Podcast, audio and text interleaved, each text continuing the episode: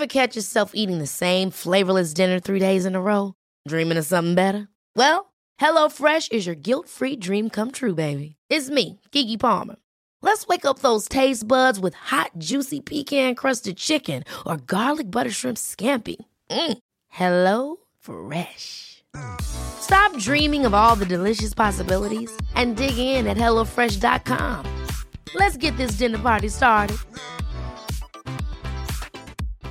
Hi, I'm Daniel, founder of Pretty Litter. Cats and cat owners deserve better than any old fashioned litter. That's why I teamed up with scientists and veterinarians to create Pretty Litter. Its innovative crystal formula has superior odor control and weighs up to 80% less than clay litter. Pretty Litter even monitors health by changing colors to help detect early signs of potential illness. It's the world's smartest kitty litter. Go to prettylitter.com and use code ACAST for 20% off your first order and a free cat toy. Terms and conditions apply. See site for details.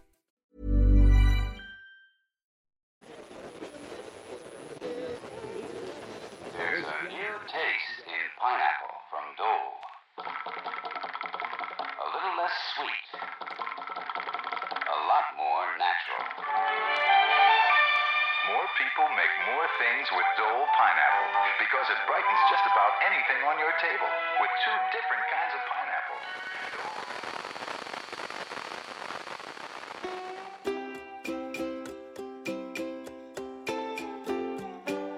Hawaiian pineapple, sliced, crushed, or grated. Picked ripe, canned right. The kindly sun of the tropics, tempered by the trade winds of the Pacific. The gentle rain that brings bloom and fruit to almost every inch of soil in Hawaii. The dew of morning and the mellow evening light. In a can of Hawaiian pineapple. Always ask for Hawaiian pineapple, no matter what brand so long as it comes from Hawaii. Sold everywhere, sliced, grated, and crushed. Saturday Evening Post, May 3rd, 1913. What are the images you firstly get when you hear about the island of Hawaii? Pineapples? Well, let's erase that from our minds. Pineapples originated from Brazil and they were domesticated probably about 4,000 years ago. In Hawaii, the earliest reference of pineapple comes from around 1813, where a certain Don Francisco de Paula Marin planted a pineapple. Of course, the climate in uh, Hawaii is perfect for the fruit, and a lot of people started planting it, of course, and using it. But this is not what uh, Hawaii and the Polynesian islands are known for. Originally, anyway, there's a long and fascinating history of um, Polynesian food which we will explore now.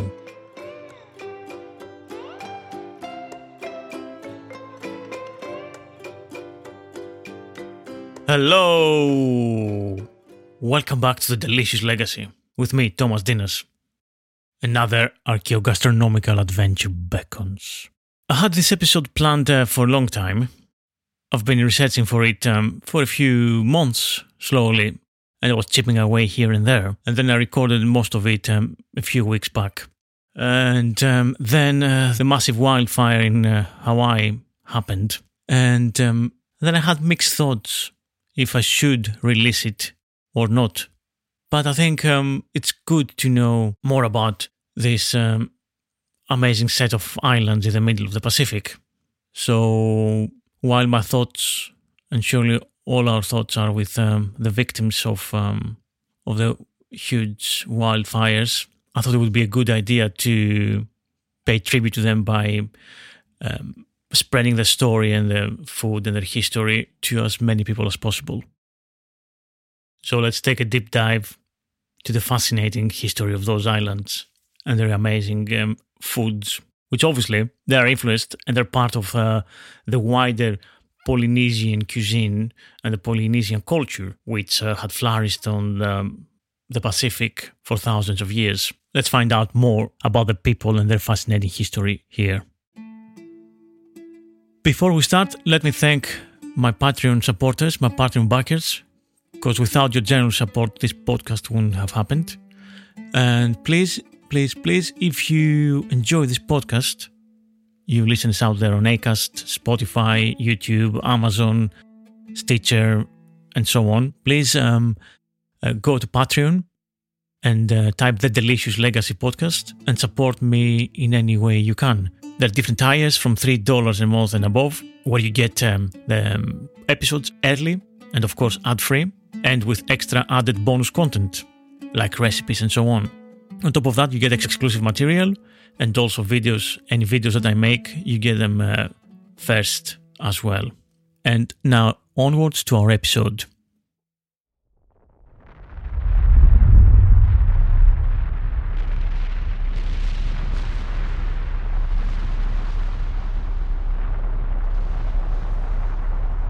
Tiny dots in the vast Pacific Ocean, shaped by the Earth's molten core and forces, unconquerable by man. The nature and the islands of Hawaiian archipelago are just as unique as they are beautiful. The distance between the Hawaiian island of Kure Atoll and Amatignak Island in Alaska is only about 1,573 miles. Nitrof Point is the southernmost point of Alaska, and Kure Atoll is the northernmost point in Hawaii. And also, this lies 3,850 miles or 6,195 kilometers from Japan. Hawaii is the furthest from many landmass in the world. Though there are hundreds of small islands in Hawaii, there are only eight major islands Niihau, Kauai, Oahu, Molokai, Lanai, Kahoolawe, Maui, and the island of Hawaii, the Big Island. The shortest distance between Hawaii and California is between the island of Maui and Point Arena near San Francisco. The distance is estimated at about 2,286 miles. The total distance between one of the main islands in Hawaii, Kauai, and Samalga Islands in Alaska is estimated to be about 2,172 miles. The capital of Hawaii is Honolulu, which is located on the island of Oahu. The six largest Hawaiian islands form a chain of islands running to the northwest. The islands appear in this pattern for a specific reason. They were formed one after the other as a tectonic plate, the Pacific plate, slid over a plume of magma, the molten rock puncturing Earth's crust. These magma plumes aren't small, they can extend hundreds of kilometers below Earth's surface. This upwelling of the molten rock, known as a hotspot, creates volcanoes that spew out lava which is the magma that reaches the Earth's surface. The lava then cools and hardens to create new land. The Hawaiian Islands were literally created from lots of volcanoes. They are a trail of volcanic eruptions. Hotspot volcanism can occur in the middle of tectonic plates. That's unlike traditional volcanism, which takes place at plate boundaries. One explanation that scientists have proposed for hotspot volcanism is that occurs near unusually hot parts of the Earth's mantle, the layer of the planet below the crust.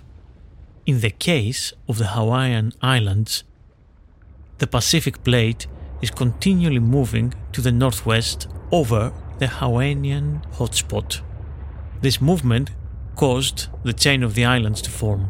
The Pacific plate is just one of the Earth's roughly 20 tectonic plates, which are constantly in motion and are responsible for events like earthquakes. There are many landforms around Hawaiian Islands that formed from the same volcanic spot. Scientists believe this hotspot has been expelling lava for roughly 70 million years.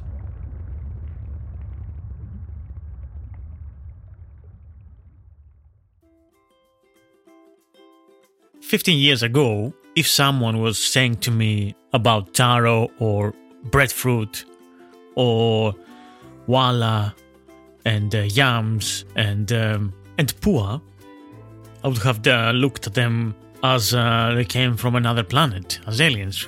What exactly is these terms? What do they mean? And even something I understand in terms of words, breadfruit. What the heck is this? But as we become a lot more globalized and a lot more open to foods from the East and more so from the Pacific, the inevitable mingling of cultures in especially in USA, now we are a lot more, not only me, but all of us, a lot more familiar with actual Polynesian and Hawaiian food. And of course, that's what I want to explore this, um, this exciting, interesting, and sustainable foods of um, Polynesia.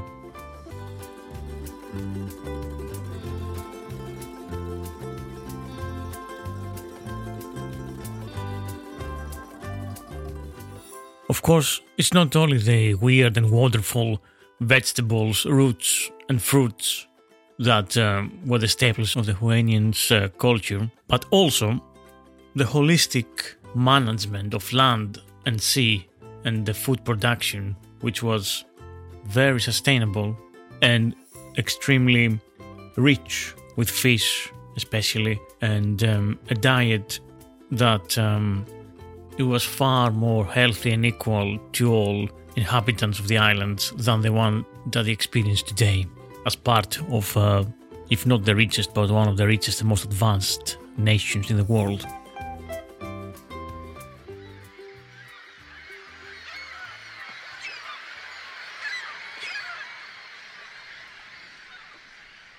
Captain Cook's Journal, November 1778, Monday the 30th.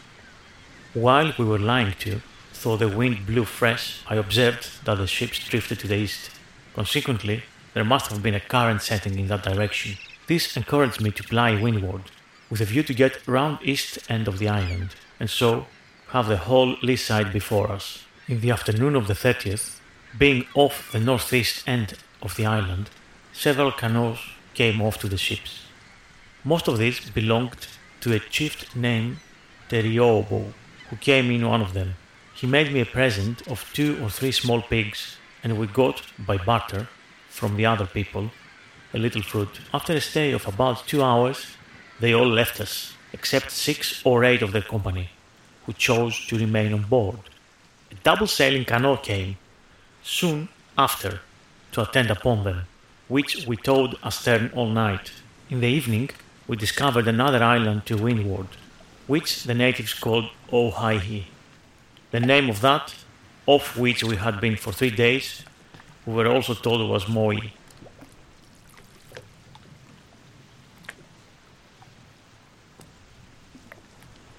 The islands were first settled by Polynesians sometime between 124 AD and 1120 AD, forming thus the modern population of native Hawaiians. Hawaiian civilization was isolated from the rest of the world for at least 500 years.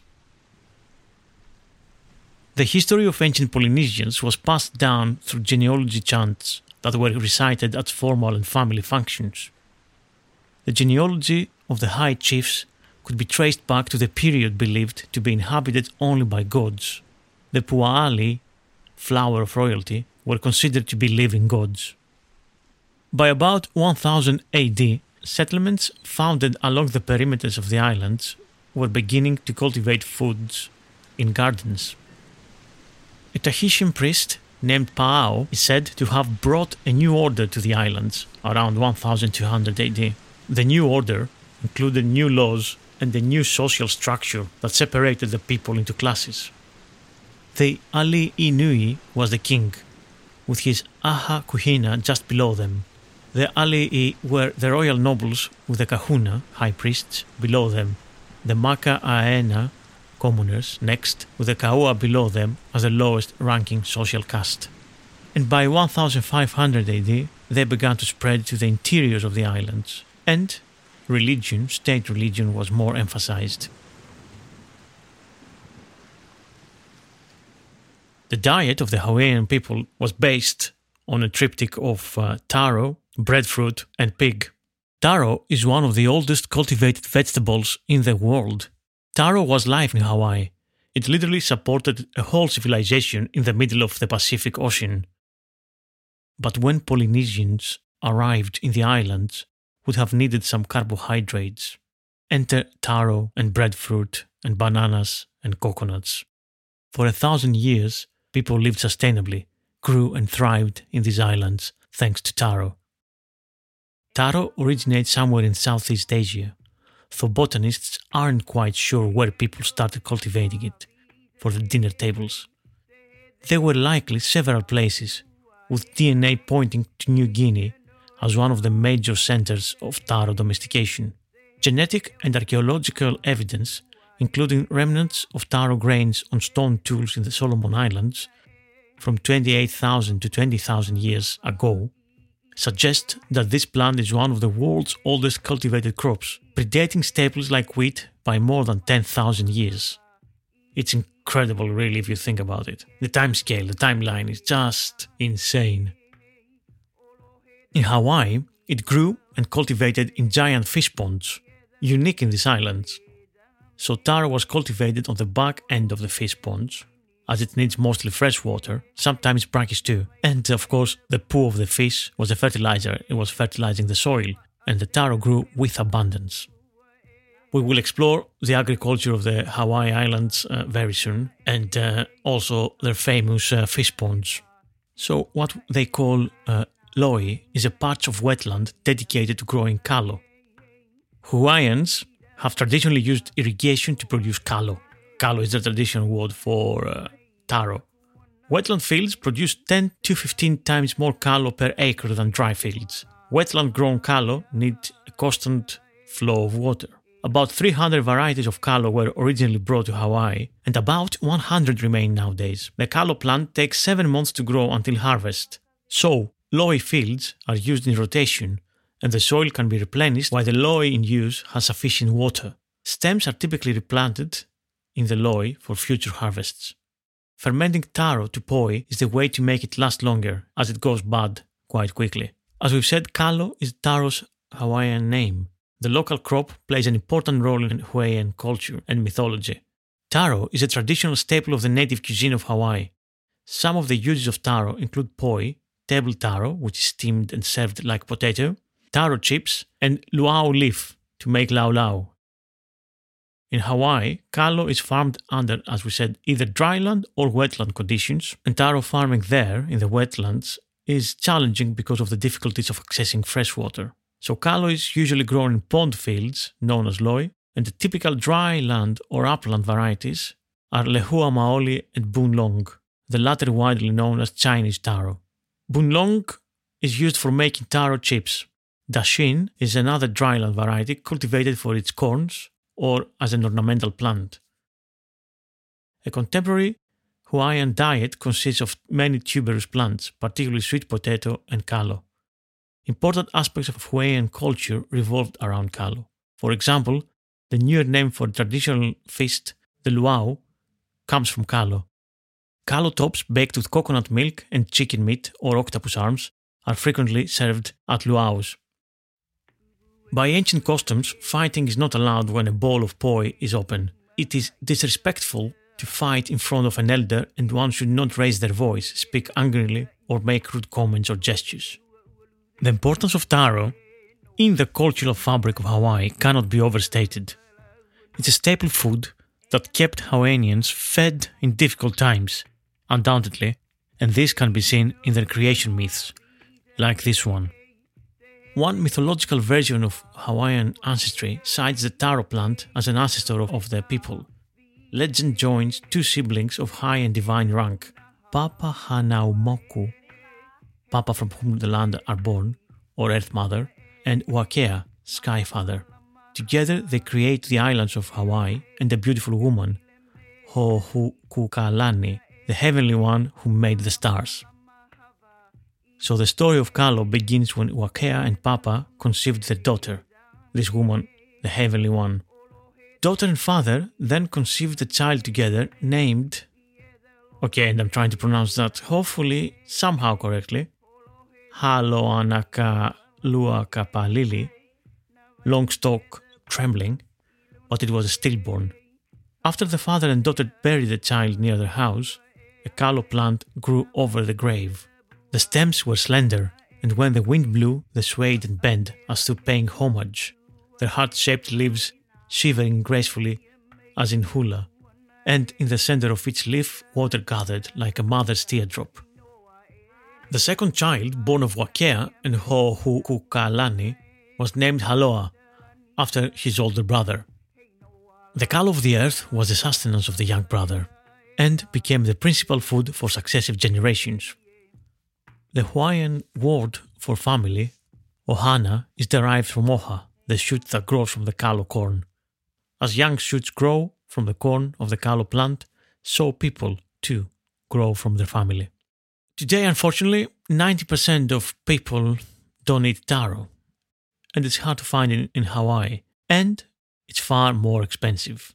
It's a hand harvested crop. Losing this staple food is a disaster for native Hawaiians. There is a high rate of obesity and diabetes compared to other ethnicities.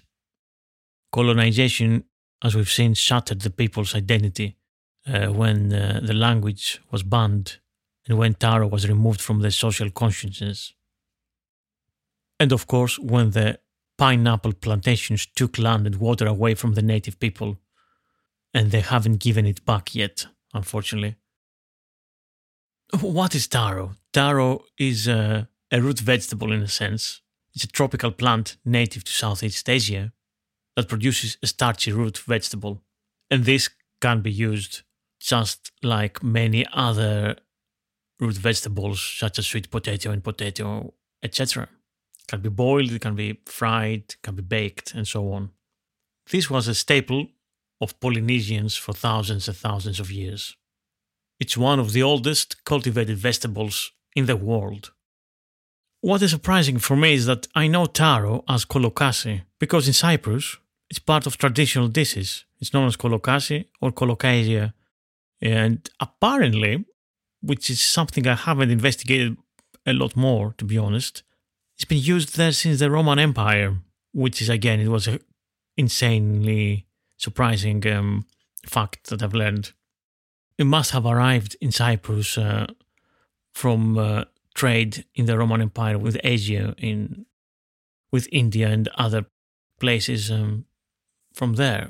But um, yeah, I would be very surprised if it was actually cultivated um, since then. It does feel like a very strange fact. The fact that um, it has been known apparently as Egyptian water lily and Egyptian beans back in Hellenistic times, and Virgil and Pliny both referred to the plant in their writing. It seems to be seems to have come from um, from South Asia with traders trading, but I really I'm not so sure. But in any case, I think maybe that's for another episode or for a footnote um, uh, for a footnote for this episode because we really want to concentrate on the amazing foods and uh, agriculture of uh, Polynesians.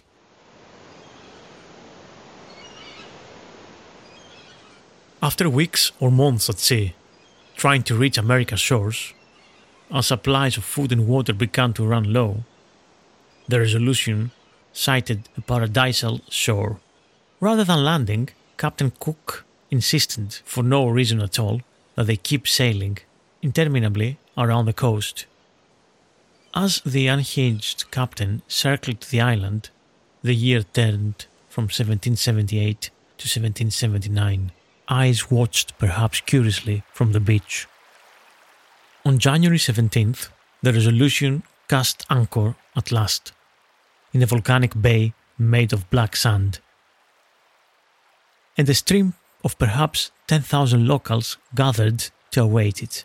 500 canoes laden with sugarcane, breadfruit, and pigs glided up to the ship. Histories narrate that for the people of Hawaii, the arrival of Cook was no less than an epiphany. The men hurried to the ship to see the god with their own eyes, wrote the 19th century Hawaiian historian Samuel Kamakau. There, they saw a fair man with bright eyes, a high bridged nose, light hair, and handsome features. Good looking gods they were. An elderly, emaciated priest went to board the resolution and led the deities ashore.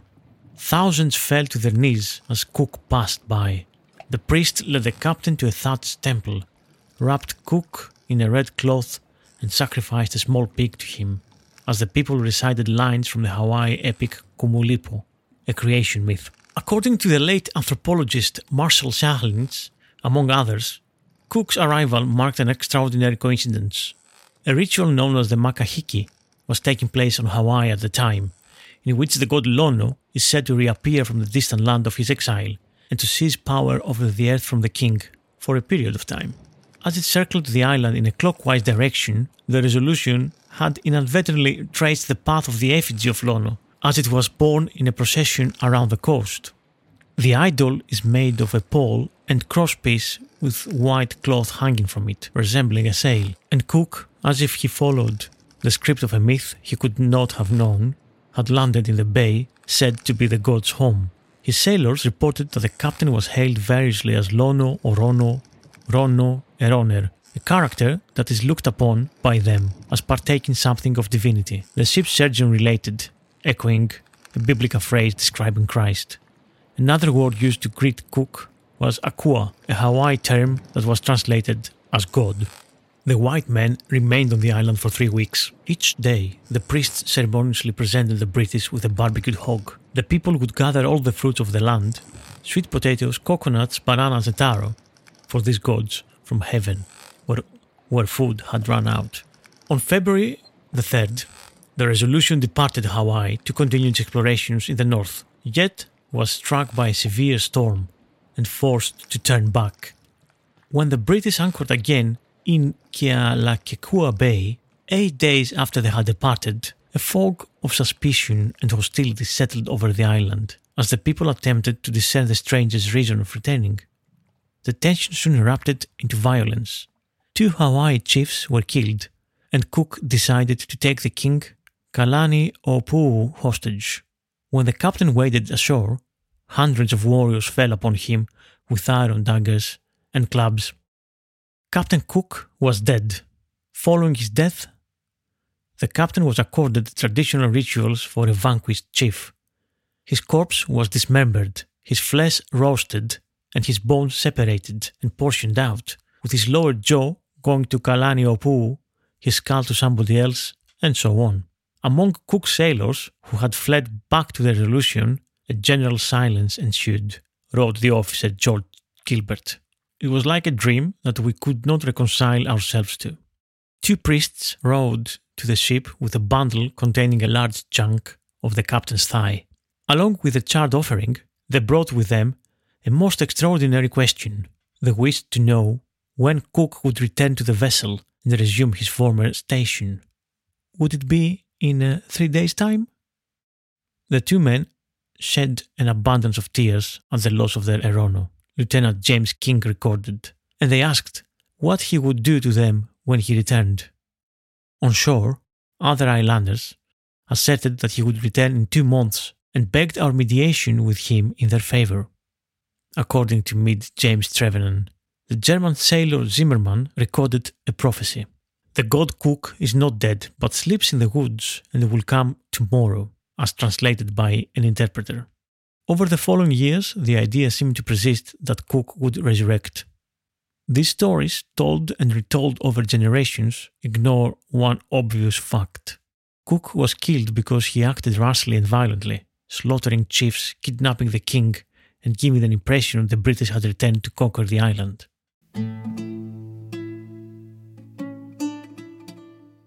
I'll be back after this short break. Today's episode is brought to you with the welcome support of Maltby & Greek, UK's leading Greek delicatessen supplier and distributor of premium Greek produce.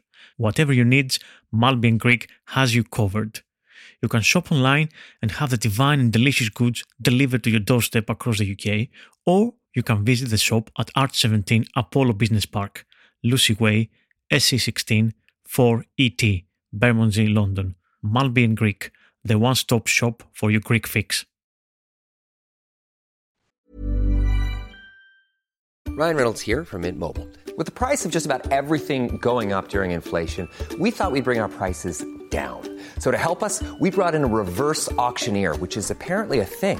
Mint Mobile unlimited premium wireless. Ready to get 30, 30, bit to get 30, bit to get 20, 20, 20, bit to get 20, 20, bit to get 15, 15, 15, 15 just 15 bucks a month. So, Give it a try at mintmobile.com slash switch. $45 upfront for three months plus taxes and fees. Promo for new customers for limited time. Unlimited more than 40 gigabytes per month. Slows. Full terms at mintmobile.com. Hey, it's Ryan Reynolds, and I'm here with Keith, co-star of my upcoming film, If, only in theaters May 17th. Do you want to tell people the big news? All right, I'll do. it. Sign up now and you'll get unlimited for $15 a month in six months of Paramount Plus Essential Plan on us. Mintmobile.com slash switch. Upfront payment of $45 equivalent to $15 per month. Unlimited over 40 gigabytes per month. Face lower speeds. Videos at 480p. Active Mint customers by 531.24 get six months of Paramount Plus Essential Plan. Auto renews after six months. Offer ends May 31st, 2024. Separate Paramount Plus registration required. Terms and conditions apply if rated PG. Hiring for your small business? If you're not looking for professionals on LinkedIn, you're looking in the wrong place. That's like looking for your car keys in a fish tank. LinkedIn helps you hire professionals you can't find anywhere else, even those who aren't actively searching for a new job but might be open to the perfect role. In a given month, over 70% of LinkedIn users don't even visit other leading job sites. So start looking in the right place. With LinkedIn, you can hire professionals like a professional. Post your free job on linkedin.com slash people today. Burrow is a furniture company known for timeless design and thoughtful construction and free shipping, and that extends to their outdoor collection. Their outdoor furniture is built to withstand the elements, featuring rust-proof stainless steel hardware, weather-ready teak, and quick-dry foam cushions. For Memorial Day, get 15% off your Burrow purchase at burrow.com slash ACAST and up to 25% off outdoor. That's up to 25% off outdoor furniture at burrow.com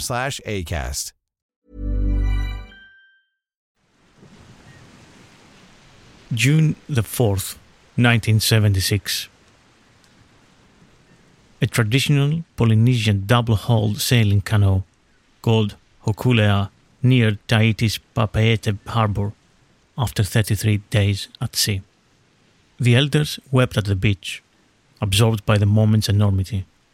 Children scaled trees to snag views of the history that would soon be unfolded. Hokulea carried a crew of a dozen Hawaiians and one Micronesian who'd used the pillars of ancient Polynesian wayfinding, navigating the seas by the stars, the sun, the wind, the waves, and wildlife, with no instruments, to travel all the 3,862 kilometers from Hawaii to Tahiti. This surely was the first voyage of, on this route using traditional Polynesian wayfinding in centuries. And Papeete's harbor checked Joel crowd of 17,000 Tahitians more than half of the island population at the time were there to celebrate. To any of us modern Westerners, the outsiders, this um, oceanic navigation without relying to any instruments may sound like a more than challenging um, trip, an impossible challenge. But for the Polynesian wayfinders, it involves a deep and sacred connection to the earth and a fluency in the planet's movements and patterns. Where the average person admires shining stars or soaring gulls, wayfinders see constellations as navigational guardrails and seabirds as clues to what lies ahead.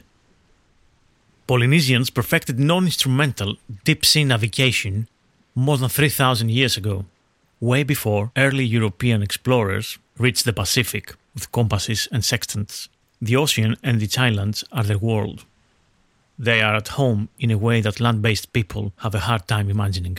Polynesian wayfinders interpreted and understood Earth's um, signals so successfully, in fact, that they migrated along and settled on more than 1,000 scattered islands and atolls across the Polynesian Triangle between New Zealand, Hawaii, and Easter Island. But after European and US colonization in the late 800s, history classes throughout Polynesia told a different story.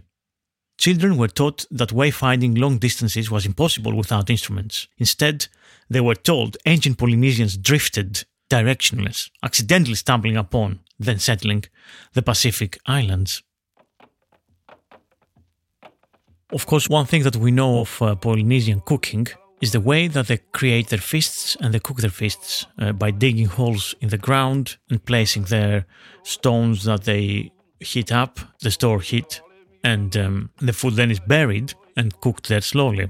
This is called imu, which is an underground oven, and essentially it's a large hole dug, and then special stones are heated red hot. These stones must hold the heat for a long time, as we said. Then the pit was lined with uh, hono hono grass, and in it there were placed taro, breadfruit, sweet potatoes, bananas, and all covered with leaves.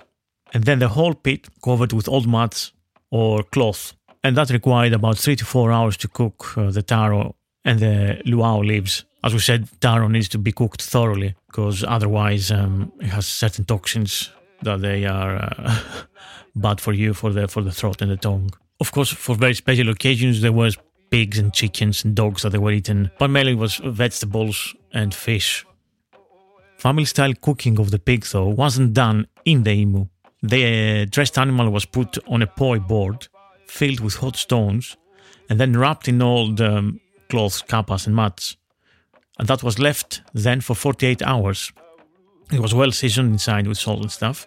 And then the family would eat from the inner uh, side first, where the meat was cooked properly. And any meat which remained or was only partially cooked was sometimes cut up and placed in uh, lau laus for recooking. And the lau laus consist of meat and vegetables bundled and tied in leaves and steamed and baked in the imu. Fish wise, and the Hawaiians uh, ate uh, an abundance of fish. Uh, it was all um, cooked straight um, on the coals. So they, they were grilled on the, straight on the hot coals or wrapped in leaves as well. And of, and of course, they also preserved uncooked fish by salting, drying, or both. Poi, as we talked about poi before, the whole pig was uh, put on a poi board. So poi was um, cooked taro, which was um, then pounded into a carved board with a with a pounder, which is a heavy, uh, smooth stone. And this was a tough work, tough job, always performed by men. So first the tar was pounded with some water that added some moisture to make the dough-like mass. Then uh, poi was, as commonly eaten, is simply this uh, paste thinned uh, to somewhat um, fluid consistency by mixing more water. This may be served fresh or slightly fermented.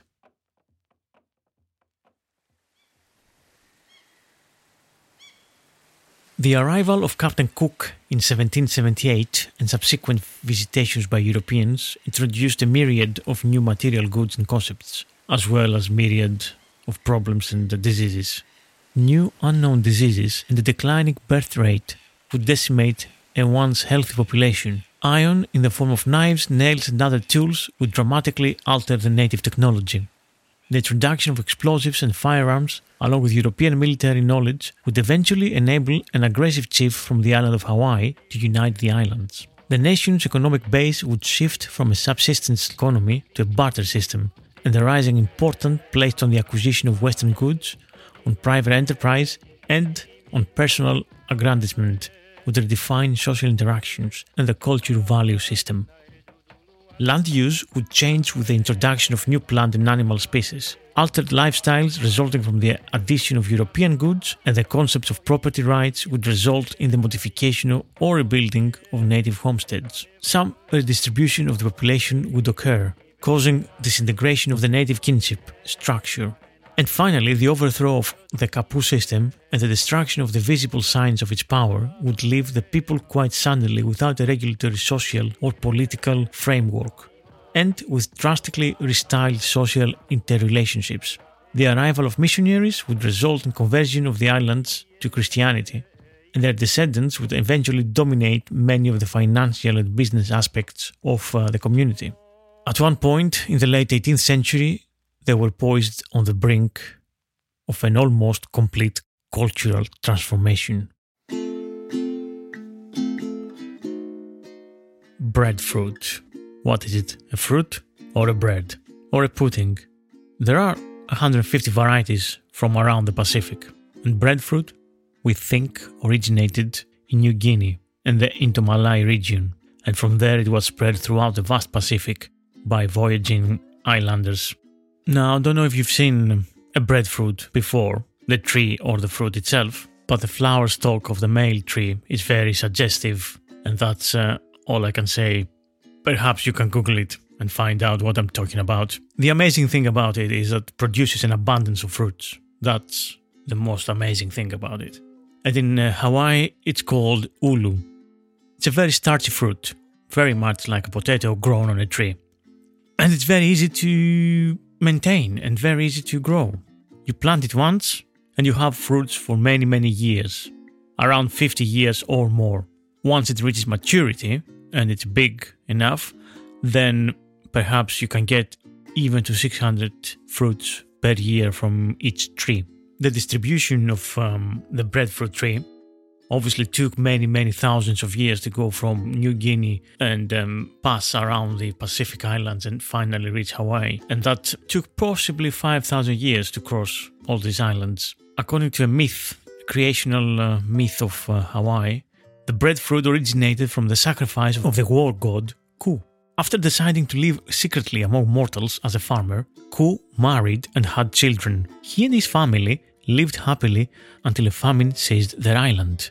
When he could no longer bear to watch his children suffer, Ku told his wife that he would deliver them from starvation, but to do so, he would have to leave them. Reluctantly, she agreed, and at her word, Ku descended into the ground right where he had stood until only the top of his head was visible. His family waited around the spot he had last been, day and night, watering it with the tears until suddenly a small green shoot appeared where Ku had stood. Quickly, the shoot grew into a tall and leafy tree and was laden with heavy breadfruit that Ku's family and neighbors gratefully ate, joyfully saved from starvation.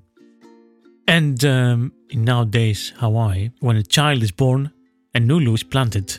And ulu is the word, the Hawaiian word for breadfruit.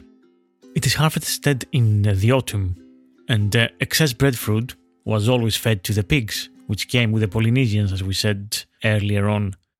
So there was this cycle of abundance and use, and actually the breadfruit was made more useful by the islanders and also provided protein. Nothing was going to waste. So basically, in a sense, they were converting starch to protein and fat, which was also, which is obviously very necessary for for any living thing to to survive. Breadfruit was grown and cultivated in the main island of Hawaii in what was called the breadfruit belt, which was half a mile wide and 18 miles long. It was the perfect area for breadfruit. Uh, a long lived tree in this area will thrive in the wet years, and in bad dry years, it will, of course, uh, survive and also still produce something that can be eaten. And um, it was calculated that this area provided about 50,000 tons of uh, breadfruit annually, enough to feed uh, 30,000 people just from that 18 mile long stretch in the one island. And that, of course, wasn't all. A great uh, agroforestry system was taking place there when from the native Hawaiians um, many hundreds of years ago. A diversity of crops were grown into that uh, microhabitat that the trees created. There was the paper mulberry in the shade of the trees, the shampoo ginger, Polynesian arrowroot, and turmeric. And all that stuff were used in foods, of course like spices and uh, herbs and so on. Breadfruit can be cooked and eaten at all stages of its development as well. That is another magical thing about it. Uh, it is typically consumed when it's mature but still firm, and it's a delicious substitute for any starchy root crop, vegetable, pasta, potato, or rice. So wherever you think you, you want to use potato or rice or pasta, you can use breadfruit. Mature breadfruit can be boiled, steamed, or baked and replace potatoes in many, many recipes. Small mature fruit can be boiled again, pickled or marinated, and have a flavor similar to that of uh, artichoke hearts. Sliced breadfruit can be fried to make chips or it can be candied, and ripe fruit are very creamy and sweet and can be eaten raw or used to make pies, cakes, and other desserts. So, breadfruit made into cereal or, uh, or pureed ripe fruit is good food for babies. The nutritious seeds resemble chestnuts in flavor and texture. They are boiled, roasted, or ground into meal. Immature fruit can be sliced, seeds and all, and cooked as a vegetable. Male flowers are candied and eaten as sweet. So you can see the whole fruit is eaten. It's amazing. It's very unfortunate that Hawaii today relies on other places for its food. It's completely the opposite of what were there for many, many centuries before the Europeans arrived in the late 18th century. Uh, it was such a self sufficient uh, place. Now, the crops that grow in Hawaii are exported as we said about especially pineapple and sugarcane, and not feeding the people of Hawaii. According to local uh, food historians and um, nutritionists and chefs, basically a tragedy that um, is being slowly reversed, thankfully, by these many passionate people that exist. And of course, not only chefs and food historians and uh, but botanists and academics and all these people they trying to bring this amazing culture back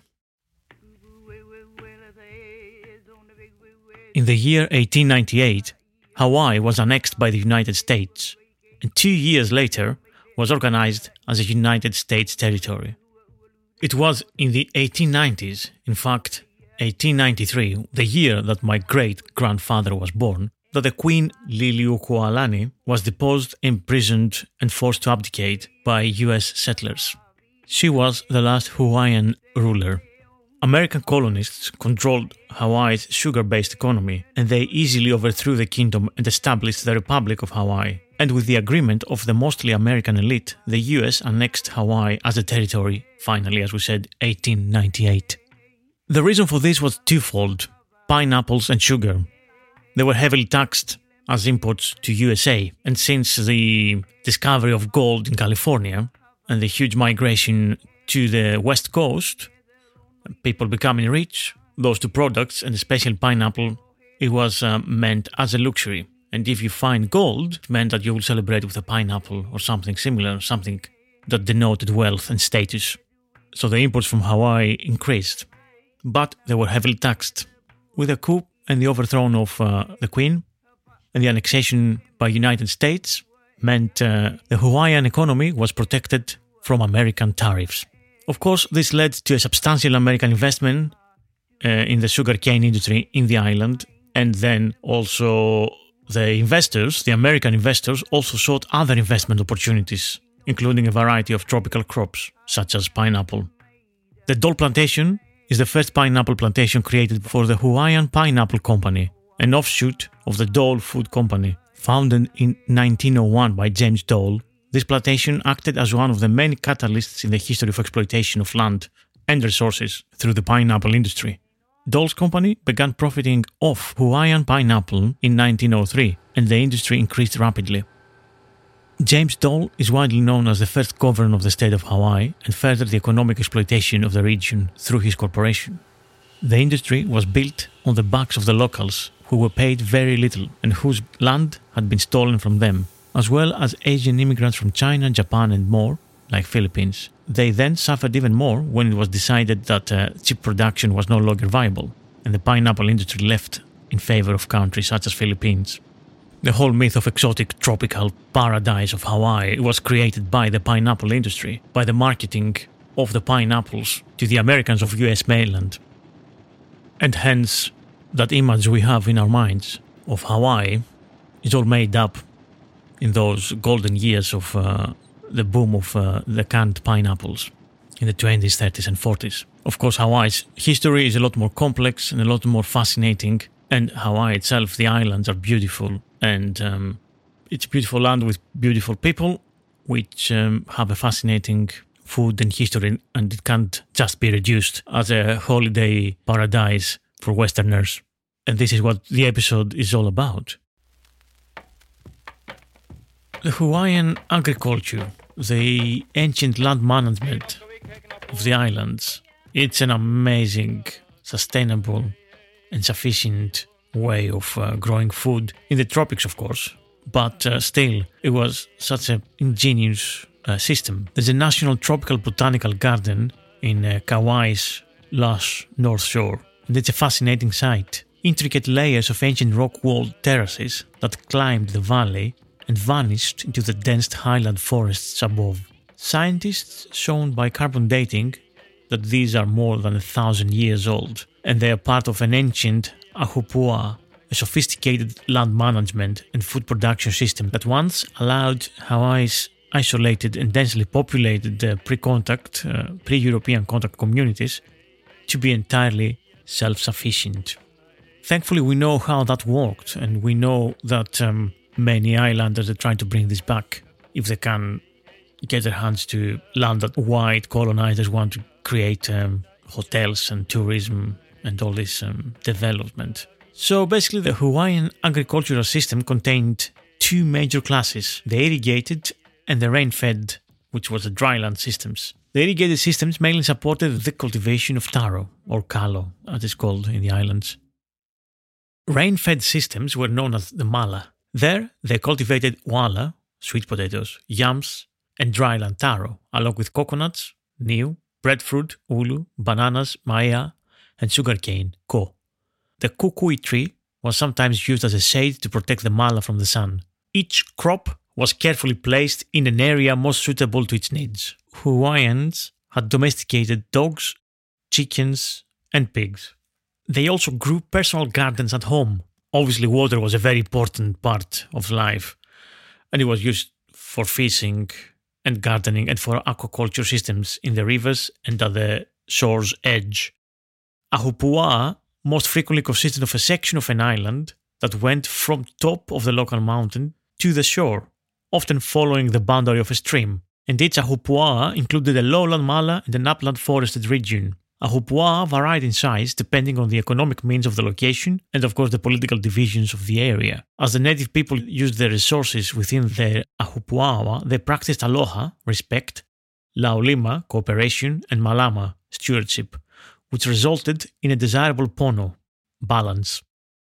The native people believed that the land, the sea, the clouds, and all of nature had certain interconnectedness, which is why they used all of the resources around them to reach the desired balance in life. Sustainability was maintained by the Konohiki and Kahuna, priests who restricted the fishing of certain species during specific seasons. They also regulated the gathering of plants. The term ahupua'a is derived from the word ahu, which means hip, cairn, and the pua, a pig. The boundary markers for ahupua'a were traditionally heaps of stones used to hold offers to the island chief, which was often a pig. Each ahupua'a was divided into smaller sections called ili, and the ili were divided into kuleana. These were individual plots of land that were cultivated by commoners who paid labor taxes to the land overseer each week. These taxes went to support the chief. And for this subdivision, there have been um, two possible reasons for explaining it. One was travel, that in many areas of uh, Hawaii, it is easier to travel up and downstream than from stream valley to stream valley. And of course, economical reasons, having all climate and um, economic exploitation zones as such in each patch of land, it ensured that uh, each could be self sufficient for a large portion of uh, their needs. As we said, going from the sea to the mountain and having all these different zones, you could cultivate taro, you could have your fish, you have the forest with the, with the fruits and so on. The ancient Hawaiians created a complex culture characterized by highly developed agricultural and aquacultural systems, an advanced engineering technology, and intensive and productive fishing industry. A high degree of technical skill in areas such as celestial navigation and various crafts such as canoe making. Outstanding artistry in the production of kapa cloth, sculptures, and featherwork, and extremely intricate political, social, and ceremonial system characterized by dancing, poetry, music, and mythology. Native people thrived by fishing in coastal waters and collecting shellfish, seaweed, and salt along the shore. To survive in a hot and arid environment, uh, used ancient fishing skills, including the building of fish ponds and the knowledge of the location of precious fresh water that flows into many brackish pools. The spirit of the people, Poe, and the knowledge of the elders, Kupuna, created a tradition of respect and reverence for these areas and the skills required to fish for sustaining large and vibrant communities. Pre European contact, Kauai had more than 50 ahupua'a, with hundreds or even thousands spread throughout the other islands. And these were described by, by Hawaiians as extending from Mauka, which is the mountains, to Makai, ocean, and each ahupua'a had its narrow starting point high in the inland volcanic peaks and then widened like a pie slice to include the stretch of shore and the fishing grounds up to a mile out to sea. Channels diverted stream water to irrigate the lowland taro pond fields, which were engineered to circulate water from pond to pond and prevent stagnation. The result was that uh, per acre, the yields were five times that of uh, the dryland farming. Where the freshwater streams met the ocean, elaborate rock walled fish ponds mixed the nutrient rich water from the taro ponds with the tidal flow, creating ideal conditions for fattening fish captured through sluice gates. The uplands considered uh, Wao Akua the realm of the gods, and they were off limits to all but those with knowledge of forest stewardship. In a sense, in Ahupua'a, water is the organizing principle.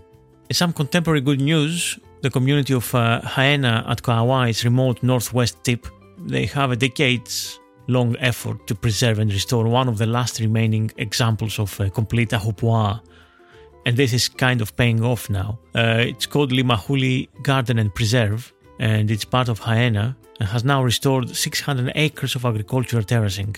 There is a grassroots community group that includes many descendants of uh, the original families, and uh, they have rebuilt taro ponds and revitalized traditional mountains to sea land management, while also creating the first state sanctioned community based marine fishery. In the process, Haena had become a model for efforts to preserve existing ahupua'a throughout the island and restore others long ago destroyed by pineapple plantations and cattle ranches. This system is very holistic and um, thinks about the ecology of the whole uh, watershed and agricultural land and fisheries as one place, as we've said earlier. And this is the way that they manage the resources for hundreds of years.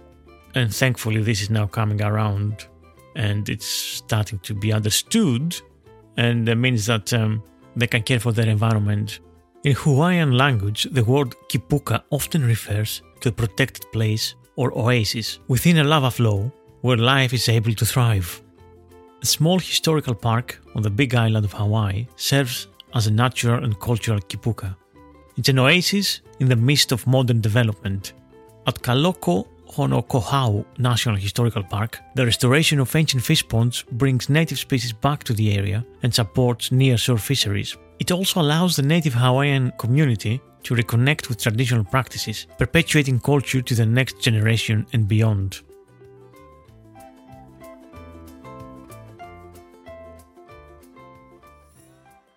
And so this is it. I hope you've enjoyed today's episode about the foods and food systems of uh, old Hawaii, which really was a, an extension of the Polynesian food and traditions with long, long history.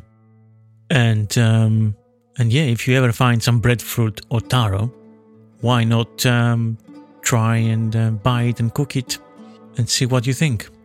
Thanks for listening. I've been Thomas Ntinas, and this was the Delicious Legacy podcast. Remember to go to Patreon and support the podcast because this is possible only with your generous support. And uh, leave a review or ratings on Apple Podcasts, Spotify, YouTube, wherever you get your podcast from. See you soon. Bye.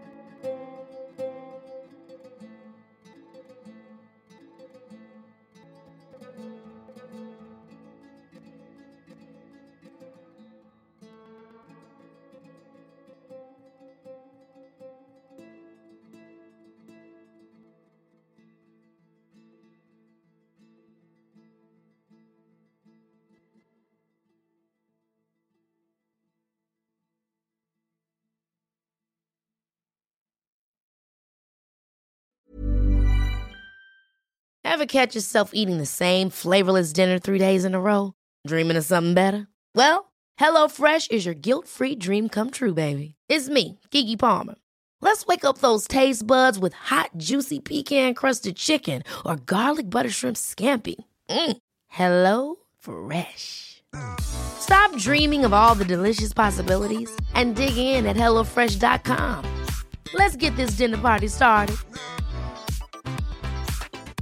Mom deserves the best, and there's no better place to shop for Mother's Day than Whole Foods Market. They're your destination for unbeatable savings, from premium gifts to show-stopping flowers and irresistible desserts. Start by saving 33% with Prime on all body care and candles. Then get a 15-stem bunch of tulips for just $9.99 each with Prime. Round out Mom's menu with festive rosé, irresistible berry chantilly cake, and more special treats. Come celebrate Mother's Day at Whole Foods Market. Even when we're on a budget, we still deserve nice things. Quince is a place to scoop up stunning high-end goods for 50 to 80% less than similar brands. They have buttery soft cashmere sweaters starting at $50, luxurious Italian leather bags, and so much more. Plus, Quince only works with factories that use safe, ethical, and responsible manufacturing. Get the high-end goods you'll love without the high price tag with Quince. Go to quince.com/style for free shipping and 365-day returns.